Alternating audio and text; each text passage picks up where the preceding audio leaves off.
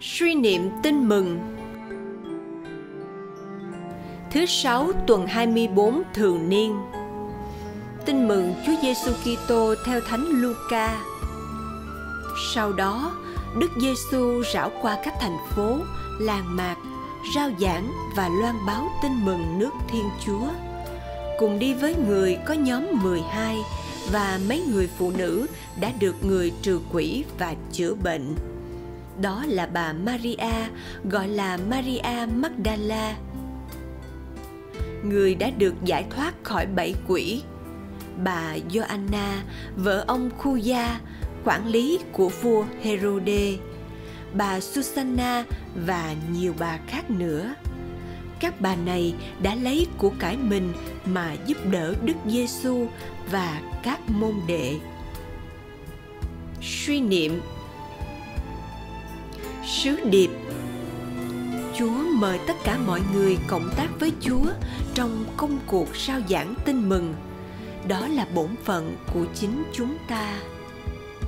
Cầu nguyện Lạy Chúa Giêsu, ngày ấy Chúa rảo qua khắp các thành thị và làng mạc nước Palestine.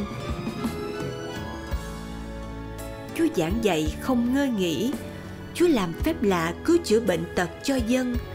Chúa loan báo tin mừng cứu độ cho toàn thể nhân loại. Ngày ấy, cánh đồng truyền giáo rộng mở, đoàn đoàn lớp lớp người đến nghe Chúa giảng, xin Chúa chữa lành.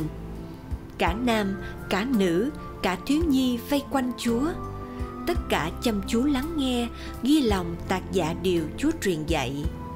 Ngay đến những người phụ nữ thường bị xã hội Do Thái coi thường, cũng đem hết nhiệt tình phục vụ Chúa.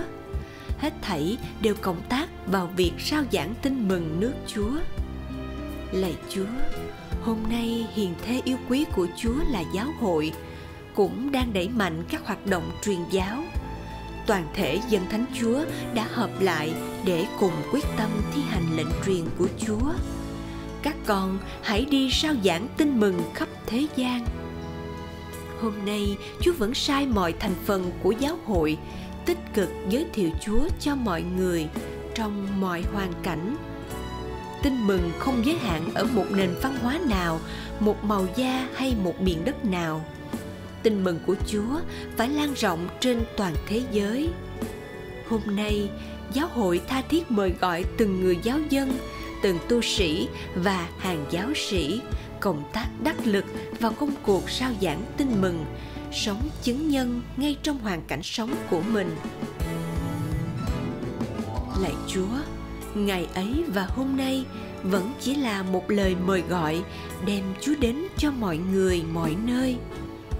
Xin chúa giúp con ý thức sứ mệnh của con và hăng say thực thi lệnh chúa truyền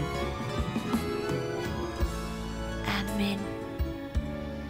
Ghi nhớ, có mấy phụ nữ đi với người và họ đã lấy của cải mình mà giúp người.